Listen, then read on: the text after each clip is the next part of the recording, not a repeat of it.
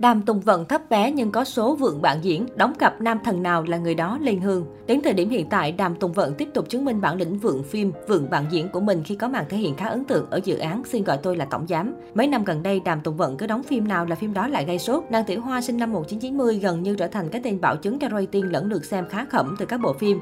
Dù loạt dự án Đàm Tùng Vận góp mặt đều không được đầu tư hoành tráng, nhưng nhờ diễn xuất tốt cùng sự phối hợp ăn ý với đồng nghiệp, nữ diễn viên Chiến ích vẫn giúp những bộ phim này gây được tiếng vang.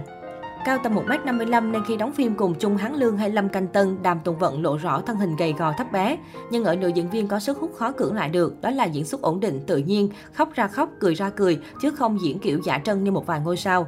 Đóng Cẩm Y Chi Hạ, Đàm Tùng Vận góp phần giúp Nhậm Gia Luân nổi tiếng. Đến khi đóng Cẩm Tâm Tự Ngọc, Đàm Tùng Vận tiếp tục đẩy Chung Hán Lương lên cao. Đàm Tùng Vận đóng phim nào là vượng bạn diễn phim đó. Với bộ phim đang phát sóng, xin gọi tôi là tổng giám, Đàm Tùng Vận thành công trong việc xây dựng hình tượng là cô thư ký chăm chỉ hiền lành, luôn hết mình với công việc.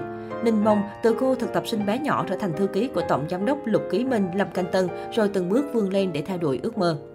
Xin gọi tôi là Tổng Giám được chuyển thể từ bộ tiểu thuyết cùng tên, phim thuộc thể loại hài tình cảm lãng mạn. Nội dung kể về mối tình oan gia ngõ hẹp nhưng không kém phần ngọt ngào giữa nàng thư ký đầy cá tính, Ninh Mông, Đàm Tùng Vận và chàng tổng tài khó tính Lục Ký Minh, Lâm Canh Tân. Vốn khắc khẩu và không đồng quan điểm, cặp đôi luôn đối đầu trên mọi chiến trường công việc.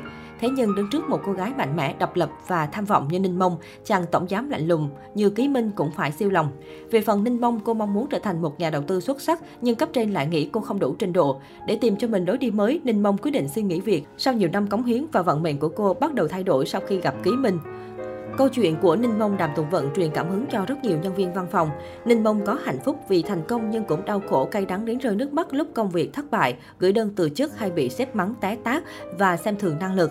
Xem Đàm Tùng Vận diễn xuất, khán giả nhận ra chính mình, đó là hình ảnh của anh chàng hay cô nàng nào đó đang chật vật thay đổi ước mơ rồi vỡ òa trong xúc động khi từng viên gạch làm nên thành công đang được xếp ngày ngắn dưới chân. Gần nửa chặng đường xin gọi tôi là tổng giám đi qua, Đàm Tùng Vận luôn là cái tên được nhắc đến nhiều nhất.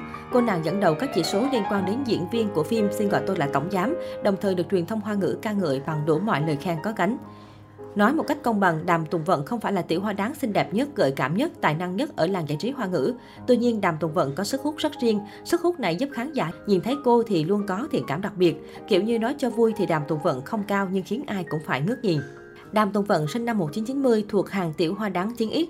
Năm 2007, Đàm Tùng Vận tốt nghiệp chuyên ngành biểu diễn ở Học viện Điện ảnh Bắc Kinh. Đến năm 2012, Đàm Tùng Vận mới được khán giả nhớ đến nhờ việc tham gia phim Hậu cung Chân Hoàng truyện. Thời điểm này, Đàm Tùng Vận đóng vai Phương Thuần Ý, nhân vật chỉ làm lá xanh cho Chân Hoàng Tôn Lệ. Đàm Tùng Vận có không ít vai diễn chẳng để lại ấn tượng gì, đó là giai đoạn cô đóng rất nhiều vai phụ trong loạt phim truyền hình kém hấp dẫn. Mà đến năm 2019 khi tham gia các dự án Thiếu nữ toàn phong và Điều tuyệt vời nhất của chúng ta, Đàm Tùng Vận mới bật lên được. Bước đà này tạo cơ hội để Đàm Tùng Vận đóng Cẩm Y Chi Hạ cùng Nhậm Gia Luân, rồi gây sốt khắp châu Á vì quá xinh đẹp đáng yêu. Thuộc thể loại cổ trang phá án nhưng Cẩm Y Chi Hạ không khiến khán giả cảm thấy khô khan bởi sự sắp xếp khá khéo léo, những tình tiết liên quan đến cặp đôi và chính Nhậm Gia Luân Đàm Tùng Vận. Có một khoảng thời gian fan Cẩm Y Chi Hạ đã tích cực chèo thuyền cho Nhậm Gia Luân Đàm Tùng Vận, bất chấp cả chuyện anh chàng đã có vợ ngoài đời thực. Tuy nhiên, thuyền tình này nhanh chóng chìm sau khi Cẩm Y Chi Hạ kết thúc, lý do là vì Đàm Tùng Vận nhậm Gia Luân chủ động giữ khoảng cách với nhau. Khi trả lời phỏng vấn, hai diễn viên liên tục khẳng định rằng chỉ có mối quan hệ đồng nghiệp và hết mình với bộ phim, ngoài ra thì chẳng có điều gì hơn thế. Nhưng dẫu cho thế nào đi nữa thì netizen vẫn không thể phủ nhận được chuyện Đàm Tùng Vận nổi tiếng vượt bậc sau khi đóng Cẩm Y Chi Hạ. Cô nàng từng bước chan chân vào danh sách tiểu hoa đáng chiến ít hàng đầu, bất chấp những lời chê bai về ngoại hình thấp bé nhẹ cân.